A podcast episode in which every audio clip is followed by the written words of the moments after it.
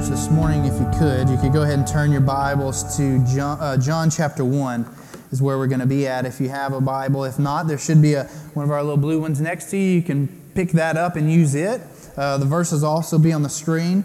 Um, and so, John chapter 1. So, this morning we're going to continue in our study, uh, our five week study. We're in week three now of our study, Who's Your One? And, uh, and this, is, this is us as a community of faith, as Christians in this building this morning, that this is kind of us wrapping our mind around our desire to minister to, to pour into the life of one person in this year to come. That we're going to say, hey, there's just, uh, not that we're just giving all our time to one individual, but in our discipleship, in our evangelism, in our witnessing, that we're just pouring into this relationship with the hopes to see this person in our life come to faith in Christ or be molded into the family of God in, in the faith family like the local church, which is where God uses, the people God uses to accomplish his task. And so, um, you know, this morning we're going to continue in that. And, uh, and, and, this morning, uh, specifically what we're going to talk about, you know, as we've talked about who's your one, this morning what we're going to talk about specifically is why it is important for that one. Why is one important? The importance of one. And, uh, you know, just as I was preparing and as I was getting ready and kind of thinking about it, um, you know, the number one we don't see is very significant most of the time. You know, uh, we, we, I know for me specifically, uh, for some reason, a lot of my examples went to food because I like to eat, and so like one of anything is just never enough unless it's just really big.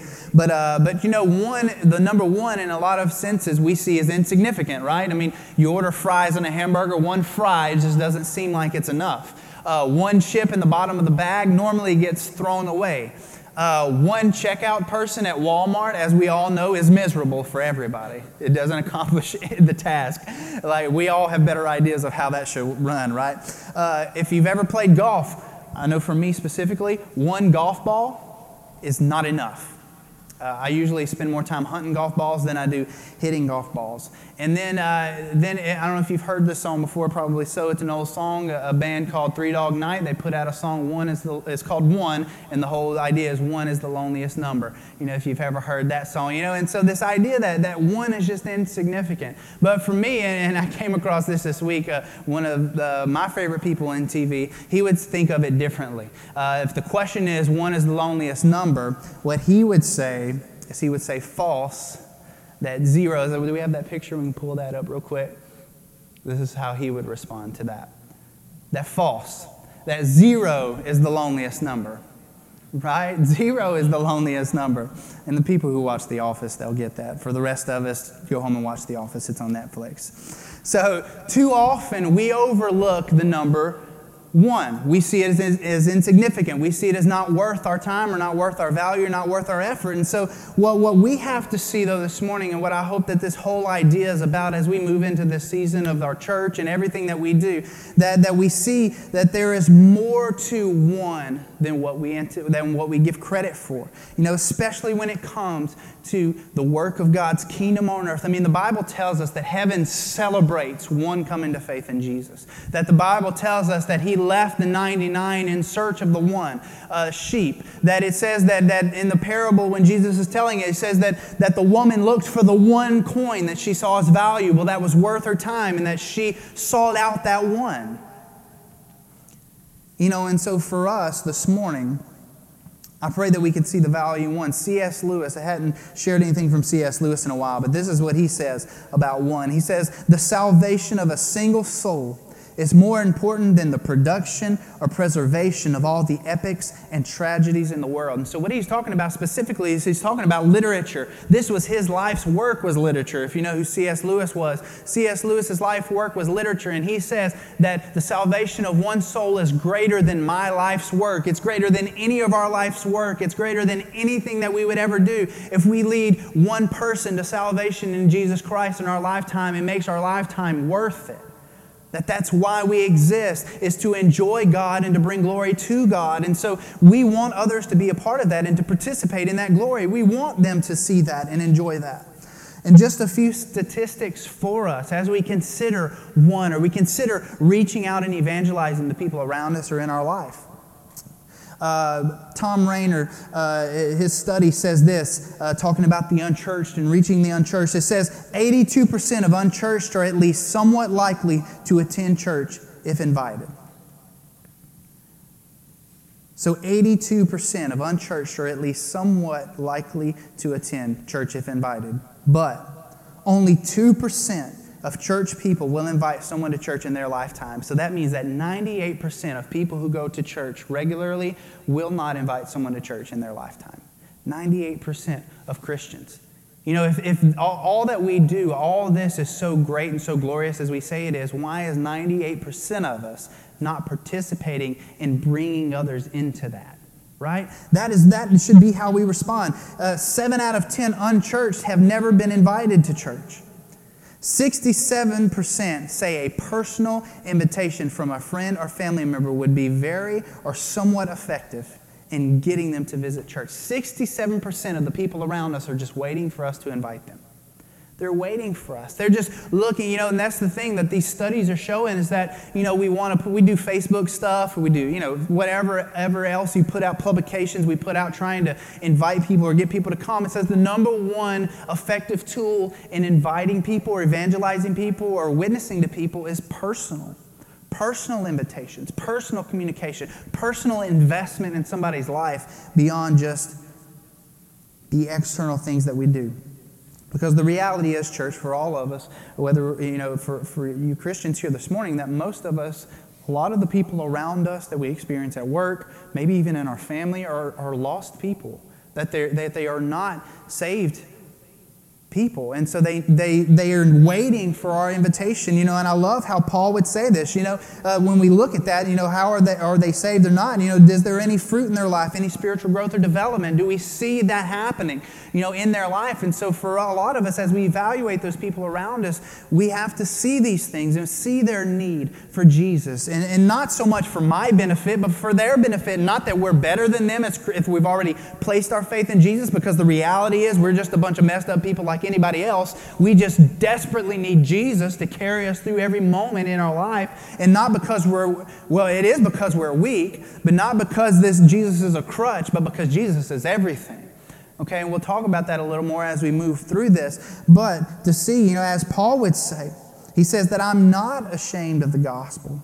He says that I'm not ashamed. You know, for us as we share, as we look for our one, as we evangelize our kids, our families, that we would not be ashamed. And this word ashamed means to be to fear, to do something, to fear to do something, or reluctant because of fear or embarrassment or of rejection. And he says later on in that verse, he says, It is the power of God for salvation. The gospel, the message that we proclaim, it is the power of God, not my power, not my abilities or my talents. You know, the, the recurrent theme of all of this is that it's not how able you are, but how available you are. That we are being personally invested in people, personally reaching out into people's lives, being a church that is an organism, not an organization. That we're not just this establishment that people come to, but we're something that goes out from here and that interacts with people. And so this morning in John chapter 1, verse 5, as we kind of talk about this idea, of the importance of one, uh, we'll see from this experience or this situation uh, one person impacted and, and Jesus' intention in the midst of that and how we can learn from that this morning. So, John chapter 1, verse 45, we'll start there. John chapter 1, verse 45. It says, Philip found Nathanael, and he said to him, He said, We have found him of whom Moses in the law and also the prophets wrote, Jesus of Nazareth, the son of Joseph. Nathanael said to him, Can anything good come out of Nazareth? Philip said to him, Come and see. Verse 47 says, Jesus saw Nathanael coming toward him and said of him, Behold, an Israelite indeed, in whom there is no deceit. Nathanael, verse 48, Nathanael said to him, How do you know me? Jesus answered him, Before Philip called you, when you were under the fig tree, I saw you. Nathanael answered him, Rabbi, you are the Son of God, you are the King of Israel. Verse 50, Jesus answered him, Greater, Jesus answered him, Because I said to you, I saw you under the fig tree, do you believe? He said, You will see greater things than these. The first thing that I want us to see this morning from this situation, what God has called us to and what He has invited us to participate in as Christians, as believers this morning, is that we should be, we should commit to being an intentional witness. That we should commit to being an intentional witness. Verse 45, it says this it says that Philip found Nathanael and said to him. Before this, in verse 43, I just love how these chain of events work out. In verse 43, uh, we see uh, in, in the title kind of of this section, if you have an ESV, it'll say it like this it says, Jesus calls Philip and Nathanael. Because right before this, it says that Jesus went out and he found Philip and he said to him, Follow me. So Jesus intentionally sought out Philip, and shortly after this, it says that Philip follows suit in this mission. It says that he went and he found Nathanael, that he intentionally sought after him the same way Jesus has sought after Philip, in the same way that Jesus, church, seeks after each and every one of us. That he sought after him, he went to find him, and that he called out to him.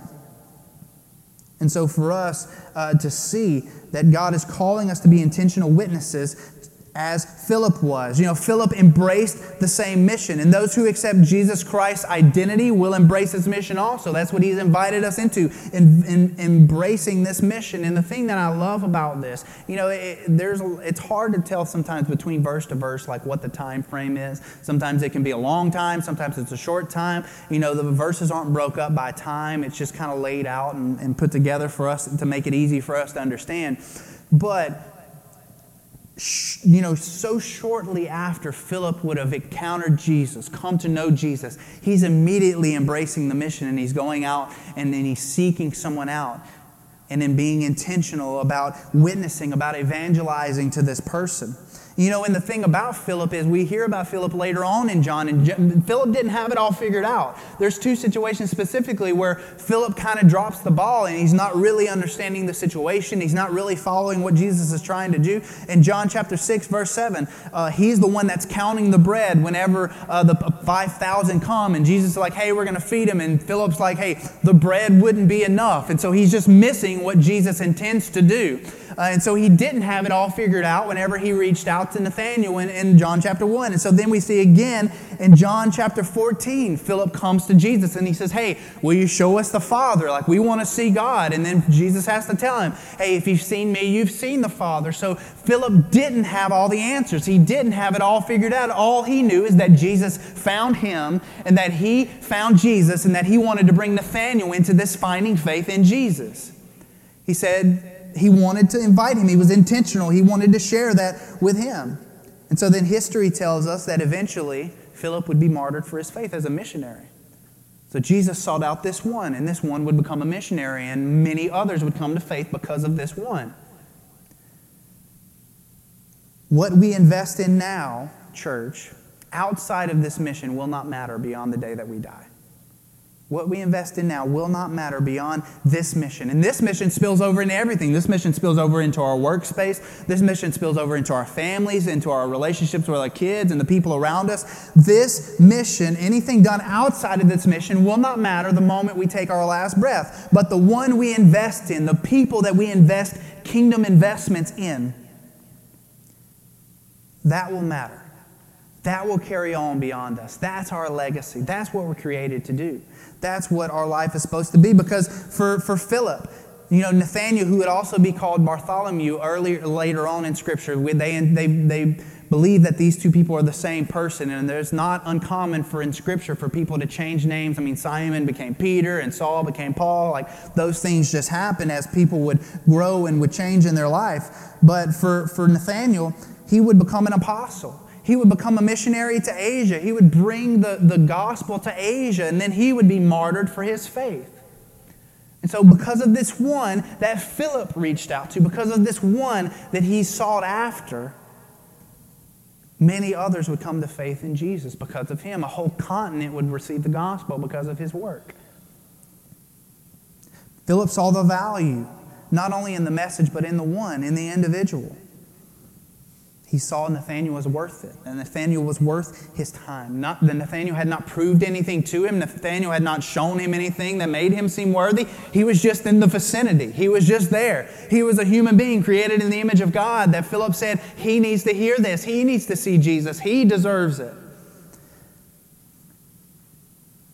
Matthew 13, 45 through 46 says this. It's talking about the value of one. He says, again, the kingdom of heaven or the work of the kingdom of heaven is like, a, is like a merchant in search of fine pearls who, on finding one pearl of great value, went and sold all that he had and bought it. Sold all that he had and bought it because the kingdom work is that valuable. And that includes not only the message and the method, but that includes the person or the individuals that are at the, at the, at the target of that message. Philippians 3 8 Paul saying, he says, Indeed, I count everything as lost because of the surpassing worth of knowing Christ Jesus, my Lord. For his sake, I have suffered the loss of all things and count them as rubbish in order that I may gain Christ. The value of this message and the value of the individuals that we present this message to and, and invest this message into in our work, whether it's our one, whether it's our families, whether it's the individuals that we interact with on a day to day basis. And so Philip was intentional, he was an intentional witness. And so, not only that, but continuing on in verse 46, he met some, some resistance, right? He met some resistance. In verse 46, he says, Nathanael responds in this way whenever Philip reaches out to him. Nathanael says this He says, Can anything good come out of Nazareth? You know, can anything good come out of Nazareth? The people in this area, they would have looked down on anyone, not only Jews, but they would have looked down on the people of Nazareth. They would have looked at him as lesser class citizens. But Jesus came from Nazareth. And so that's just a beautiful, God just does so many things to just turn things up on their heads and, and, and changes how our perspective would normally be of individuals and people and their status and where they, what they deserve and where they should come from. And then Jesus just totally blows all those things out of the water. And then Nathaniel responds in this way with this resistance where he's like, I mean, does anything good come from Nazareth? Does anybody or anything or anybody worth mentioning come from Nazareth? You know, and a lot of times in our evangelism and our witnessing to people, we're going to meet resistance, especially as we grow and we, we continue to move forward in this hostile culture of people who want, we were talking about this yesterday, people who just want to argue for argument's sake or want to be right or want to justify things in their own life. They want to just argue about everything. And so for us, there's going to be constant resistance at times. Whether it's your one or the people that you're evangelizing to, there's going to be resistance. You know, you're gonna get the arguments. You got you, and you, are gonna get those things like, well, what has Christianity done for anybody? What good is it for me? What is it? What what good has it done for you? What I mean, really, what is it worth? Like, is it has it done anything other than than cause heartache and hurt and pain and wars and all that? Is Christianity worth anything more beyond that? You're gonna get resistance in this same way. Where is there any good to it?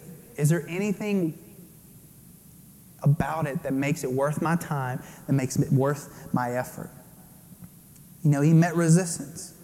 And listen, we have to understand, for one thing, that there's a difference between resistance and rejection. You're going to get tons of resistance. You're always, in most situations, going to get resistance. Not as often will you get outright rejection. Because remember, like those statistics told us, that there's 67% of people in, in, in, in, our, in our circles that they're open to those conversations, that they're, they're open to hear what we have to say.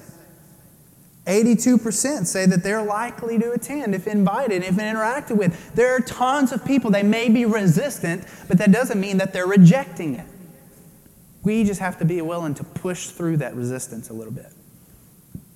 And I love how Philip would push through it. That he didn't turn away, he didn't give up, he didn't argue with him, he didn't give him some fancy sales pitch that I feel like as Christians we think we have to like lay it out there as this sales pitch, like we're going door to door selling vacuums or Bibles or something. You know, we, we, we, we feel like we have to have this argument.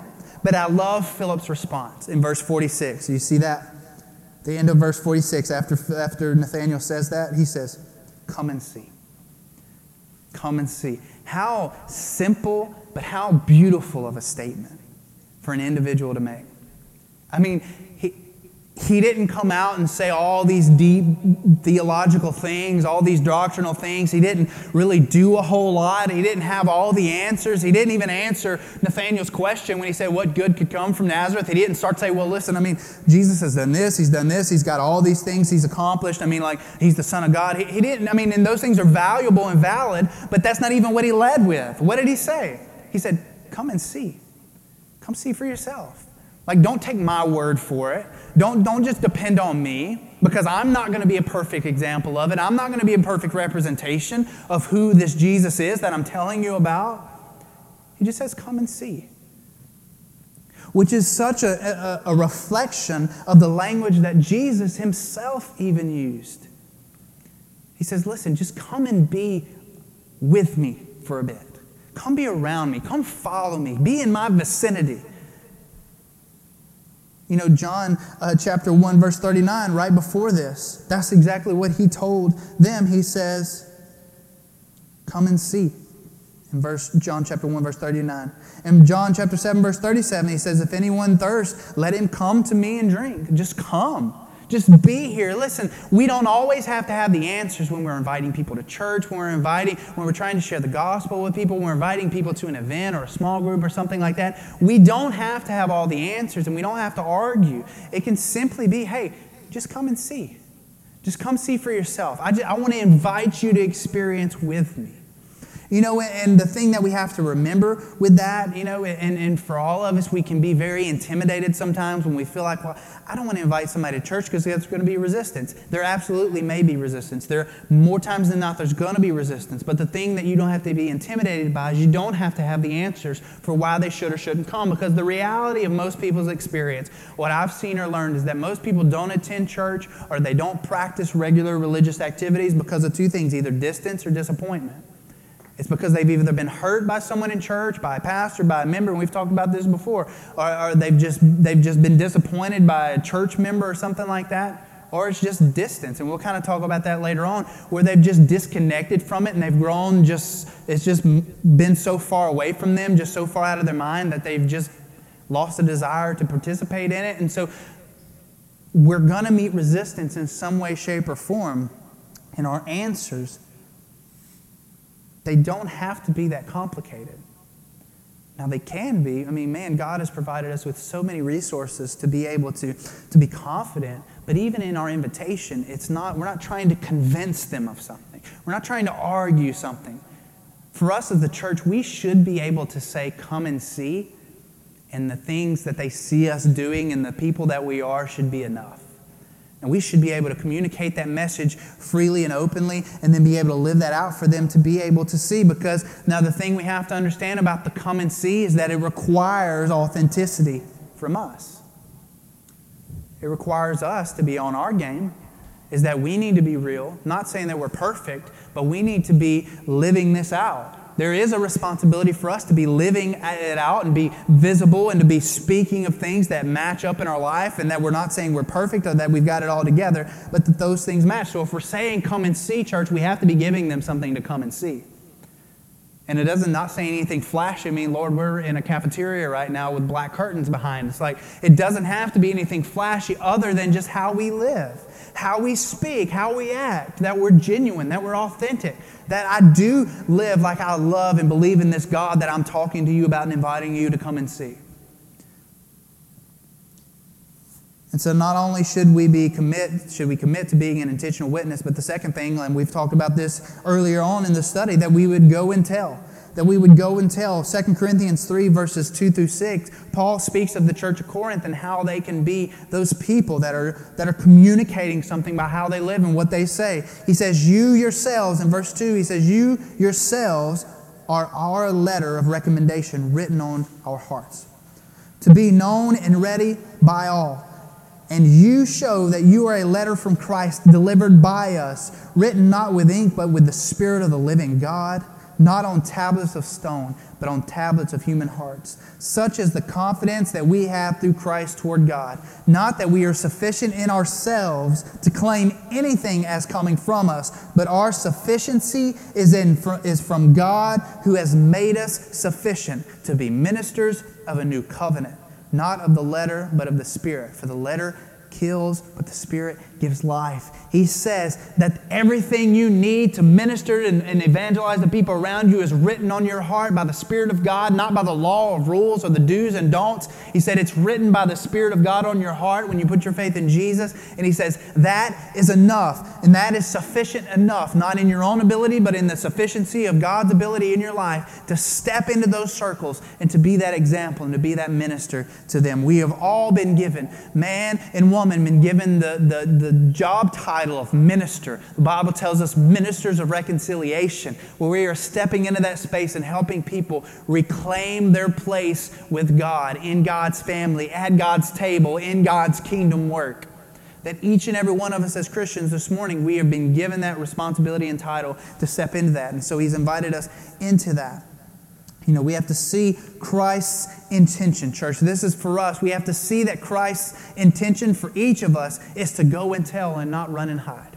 To go and tell, to communicate that He's given us that ability through His sufficiency to go and to say that because of what He has done for us, what He has done through us and in us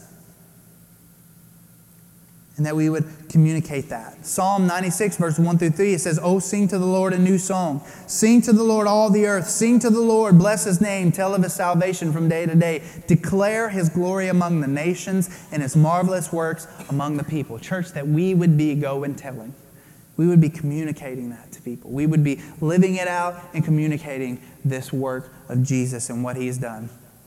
And so, as we kind of move to this space to wrap up this morning, um, one of the biggest things, and, and, and I say these things even for myself uh, in a lot of respects, and then for us, I pray that we could really lean into to this portion this morning uh, because as we commit to being an intentional witness and as we go and tell the thing we have to do before that is we have to recognize and repent of our excuses recognize and repent of the excuses that are keeping us from living this. And, and maybe living this as uh, to my family, maybe living this to the one that you've been praying about and thinking about, or maybe just living this in your workspace or whatever that looks like. That we would recognize and repent of our excuses, the things that are keeping us from that. So, what is it that's keeping us from this type of an intentional and missional attitudes? I have 10 things this morning, and then we'll be done. But the first thing this morning that we need to repent of as Christians is spiritual lethargy. Spiritual lethargy. And that word lethargy means a lack of energy or enthusiasm. You know, and for us as individuals, I know for me specifically, because I'm horribly out of shape, uh, my, my endurance is terrible, that the lack of physical energy I have is a result of me not taking care of what I put into my body or how I use my body, right? There are some of you here that are in much better shape than I am, that can endure a run better than I can, a workout better than I can. I, we went to the batting cage yesterday and I took like 15 swings and I literally thought I was going to die in the batting cage. Like just terribly, I'm sore today because of it. And I used to do it every day. There was a point in my life where I did it every single day, week after week, at a certain intensity. And I could do it and not feel tired and not feel exhausted. But now I'm at a point in my life because I have neglected to do those things. I have neglected to take care of myself. I have neglected to be that physically active. That now when I try to do those things, I fall short, that I can't endure them as long. I don't even have a desire really to do it. And it's the same way in our spiritual life when we have this spiritual lethargy, that spiritually it's the same principle that I've, it's because I've not not been obeying, the, the lack of growth that leads to a diminished desire, that I'm not working on my spiritual endurance. And, and, and the people, you know, for people who stop attending church, the thing about it, they've lost their drive due to their loss of desire. And as we neglect to build up that spiritual endurance, as our endurance fades, as we stop pushing, our desire stops being there. You know, our desire will start to fade away. And so the thing, the first thing we have to repent of is, is a spiritual lethargy. Father, forgive me for taking lightly the things you've called me to. God, forgive me for not building my spiritual endurance. God, forgive me for not investing more in my spiritual energy to evangelize my family, evangelize my one, evangelize the people around me, minister to them, love them, work them, minister in the local church, whatever that looks like. Father, forgive me for my spiritual lethargy. The second thing this morning is growing inclusiveness. That we would repent of growing inclusiveness, that we would repent of ideas like all religions lead to God That we would repent of uh, ideas that Jesus is not the only way to salvation, but can be found in good religion as long as people are good people. Church, the thing that this does is that it takes away from the beauty of who Jesus truly is and what Jesus truly came and did for us because the Bible tells us that our righteousness, that our good deeds, as good as they may be in our eyes, are filthy rags, filthy rags before a holy God. A perfect holy God sees our good as filthy rags, that our good can never be good enough. And the difference between our religion and any other religion in the world, in the world is that our religion is not a religion where we're striving for, working for, trying to earn the approval and the love of our deity. Every other religion in the world is constantly running uphill trying to find the approval of their deity. You know what our deity did? Our deity came down to earth, bore our sin and shame, hung on a cross, put our sins in his hands, and put nails through it bore the weight and the penalty of our sin for us to have eternal life. He says that he knew we couldn't earn it or deserve it, and so he did the work for us. All we do is receive it. And so we can't ever say that all religions are okay or that all religions are good and that all religions lead to the same spot because, church, they don't. The Bible tells us Jesus is the way. The Bible tells us because of his sacrifice that we can have communion with God before a holy God because he bore our sin, he took the penalty. And so, without He, without Jesus, that penalty still falls on me. That separation still stands between me and our holy God. And so, there is no inclusiveness besides the inclusion of Jesus, what Jesus has done. So, the second thing is we repent of growing inclusiveness. The third thing we have to repent of is a disbelief in hell. Church, there is a real hell. And you know, people always present hell as like this place of torture and all this stuff and, and pain. And, and, you know, for, I don't know about you, I don't know, if, but for me, there are a lot of times when I can, I can endure some pain, right? I can endure some pain. Want me tell you the worst thing about hell is not the pain, but it's the separation from a loving God. It's the absence of a moral deity who is God. That's the worst part about hell is separation from God and church. That is a real place. That is a real place because if it wasn't a real place, why would Jesus have to bear our sin? Why, why would he have to rectify what we messed up? When we have a disbelief that there is a real hell, it undermines the urgency of our faithful surrender to Christ. God's wrath is aimed at sin. And our escape from that is Jesus. John Piper said this He said, The greatest cause in the world is joyfully rescuing people from hell, meeting their earthly needs, making them glad in God, and doing it with a kind, serious pleasure that makes Christ look like the treasure he is. That we would repent if we've ever thought in our mind that hell is not a real place. Because the reality is, there are a lot of people around us that without the saving faith of Jesus, we'll end up eternally separated from this loving, merciful God that wants to bless us and be with us for all eternity. He's invited us into that space. The fourth thing that we would repent of is busyness. Busyness. That for us, that the lost and the unchurched around us would be on our to do list. That we would enter that into, you know, we're all so busy, whether it's work or travel ball, you know, all these things that we participate in and, and, and you know, school with our kids. And, you know, um, for, like for me, I, I coach and try to help and do all these things. We try to get our kids involved in all the things we can, which is great. But the thing that we can't ever forget, especially in all of those spaces at the lost and dying world that are in those spaces, that we would be intentionally busting through the busyness that our hearts would ache for those living lives without the joy of knowing Christ. Our hearts should ache for those who are living lives without the joy of knowing Christ.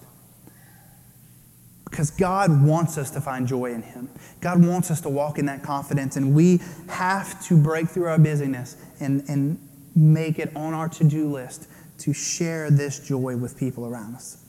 The fifth thing that we should repent of is fear of rejection. You know, the research shows that only one in four people will be resistant to faith discussions. That means 75% of the people that you share your faith with will be receptive to it.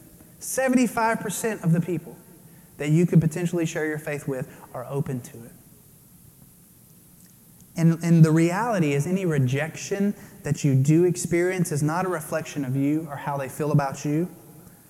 But in reality, it's more of this internal struggle that, that they're fighting through this sin that they're fighting through, or this, this, this validity or this justification that they're trying to work through in their life. Because the reality is, whenever people, whenever we or other people embrace a world system that is, is, is based off of and worships a moral being that sets moral standards, it requires us to rethink a lot of decisions that we make. And so any resistance or rejection that you get is based out of that place, where they're having to come to terms with the sin and the mistakes and the things that they've done in their life. And that, that is a place that we should come to. We should have to come to this place because that's the beginning of repentance, and repentance leads to faith and, and, and salvation in Jesus. And so he tells that for us, we have to repent of the fear of rejection. We can't be afraid to be rejected.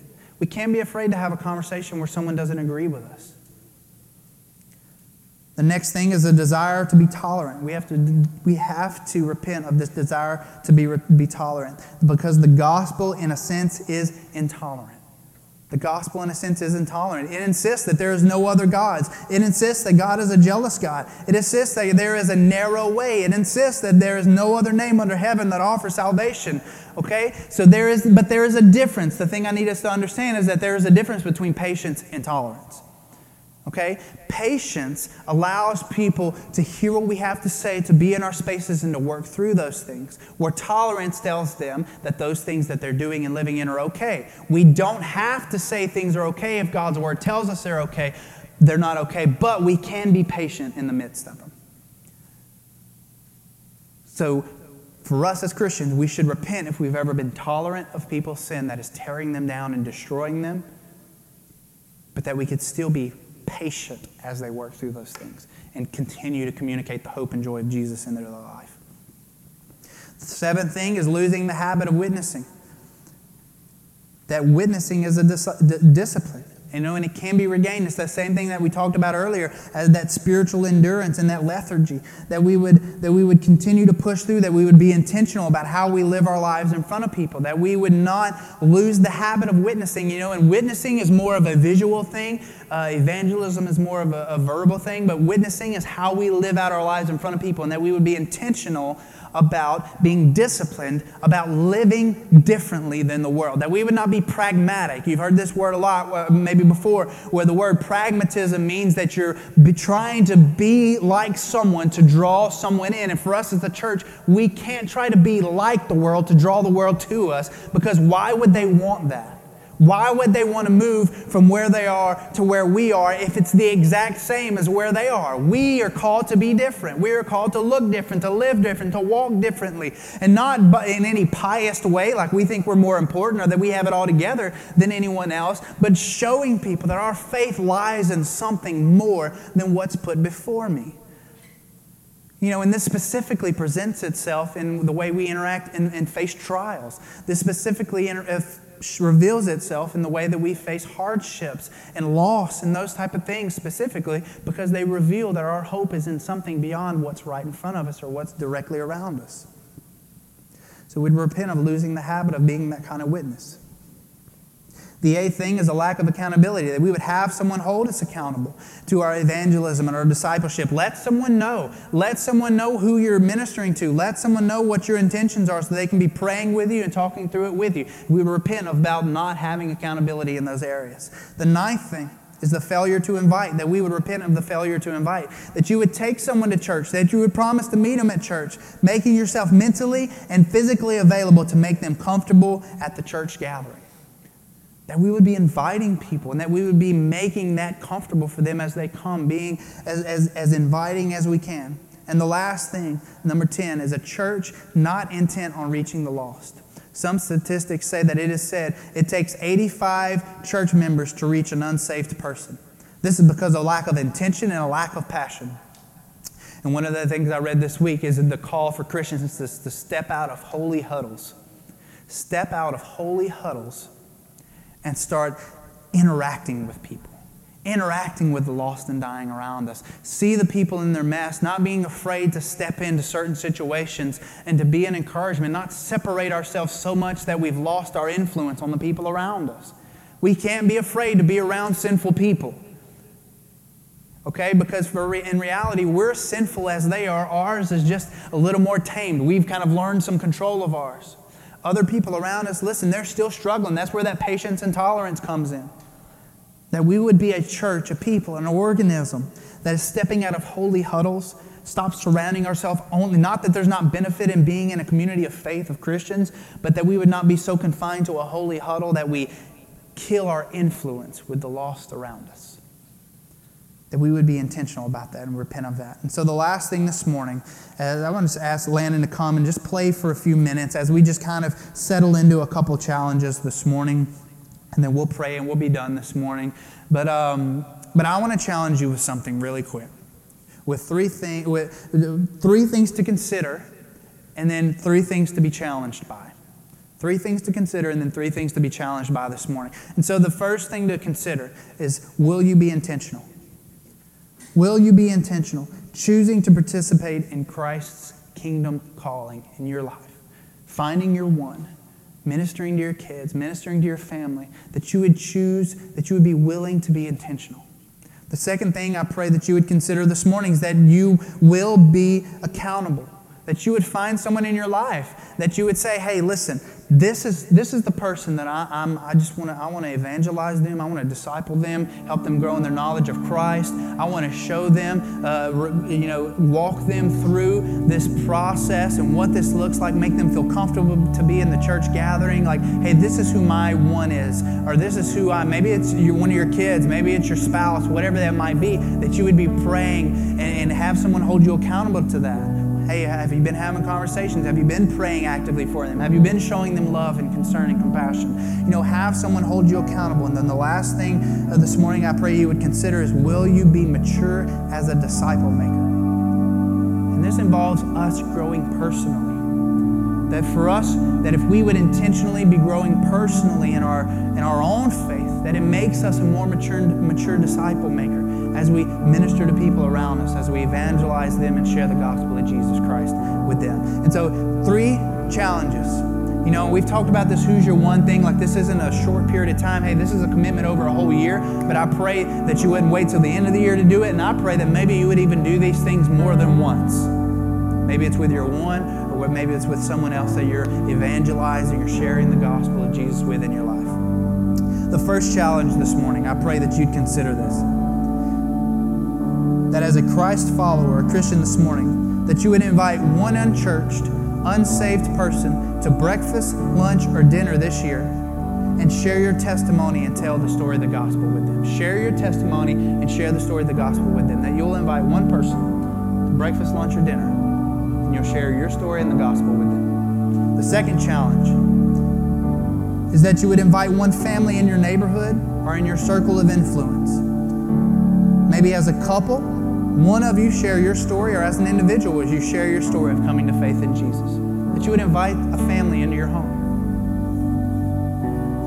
And that you would share just your story specifically about what Christ has done in your life. And the last challenge this morning is that you would invite one unchurched person to attend church with you specifically. That you would make a point to make them comfortable, to be available. If you have to go pick them up, whatever it looks like you would invite one person to church. And like I said, these things, I, am I'm, I'm not saying do this tomorrow or next week. I'm saying over this year. Be intentional about leaning into someone's life, sharing the gospel of Jesus with them, living this out in front of them, and understanding that just how Nathanael would say, in verse 49, he says, You are the king of Israel, talking to Jesus. And then Jesus tells him, You will see greater things than these. The Bible tells us that as we step into God's purpose for us, that that king of Israel is on our side. Zephaniah 3:15, this is a verse from the Old Testament. He says, "The Lord has taken away the judgments against you. God has forgiven you." And he says, "He has cleared away your enemies." And he says, "The King of Israel, the Lord, is in your midst, and you shall never again fear evil. You shall never again fear. Your side, and that He's cleared the enemy from your path, and He's given you a straight path to the job and the task that He's called you to. Every one of us as Christians, we have the capability and the opportunity and the calling to find one and see the importance in that one. I mean, can you imagine if each and every one of us, just in this room, we invested in one person, poured into them, evangelized them, discipled them, see them come to faith in Jesus? Who knows? You know, because every, I mean, when we think, even on this scale, you know, we think of the biggest minds, the biggest speakers, the biggest evangelists of our day. They all started out as unsaved believers that one person saw them worthy of sharing the gospel with. And now some of them reach thousands, millions, some of them reach hundreds, some of them maybe they only reach a few. Makes it worth it for to see the growth and the expansion of God's kingdom on earth. For church, I just want to ask you to bow your heads and pray with us this morning as we consider these things. That we'd be intentional that we would not be afraid, that we would step into the kingdom work that God's called us to, and be confident not in our own sufficiency, but in His sufficiency. Let's pray. Father God, I thank you for this morning. God, I thank you for your goodness. God, I thank you that you call us to a task that is so much bigger than ourselves. God, I, I just I, want to I want to ask that we would be challenged as Christians, God, that we would be investing in people's lives. We would be inviting people into this space, that we would be a, a living church, an organism that is active in our circles, in our families, in our workplaces, in our community here in De DeQuincy. God, in the communities that we live in. We would be so intentional, that we would tell them, God, that we would repent of any of these things that are keeping us God, that are keeping us from walking in your calling. God, I, I pray you forgive me where I failed you. God, I pray that you forgive me of the places where I've neglected to be an intentional witness. God, and I pray that we collectively this morning could repent of that. God, and I pray for maybe the one here this morning. God has never truly put their faith in you never started to walk in that walk and, and, and begin to have confidence in your saving work for the forgiveness of their sins so that they can begin to move their life forward free of shame, free of guilt, free of hurt. God, and to be able to face every obstacle, knowing that the King of Israel is on their side, that they have a seat at the Father's table as a child of God. Lord, I pray this morning that you offer that person the confidence to ask for forgiveness and to put their faith and their trust in you. God, and to be able to live as a believer of God, child of God's with faith in the saving work of Jesus Christ. God, I pray that you just challenge us as a church. God, I pray you continue to use us in the ways that you would have us to, to be in this community. God, I love you. You. In Jesus' name.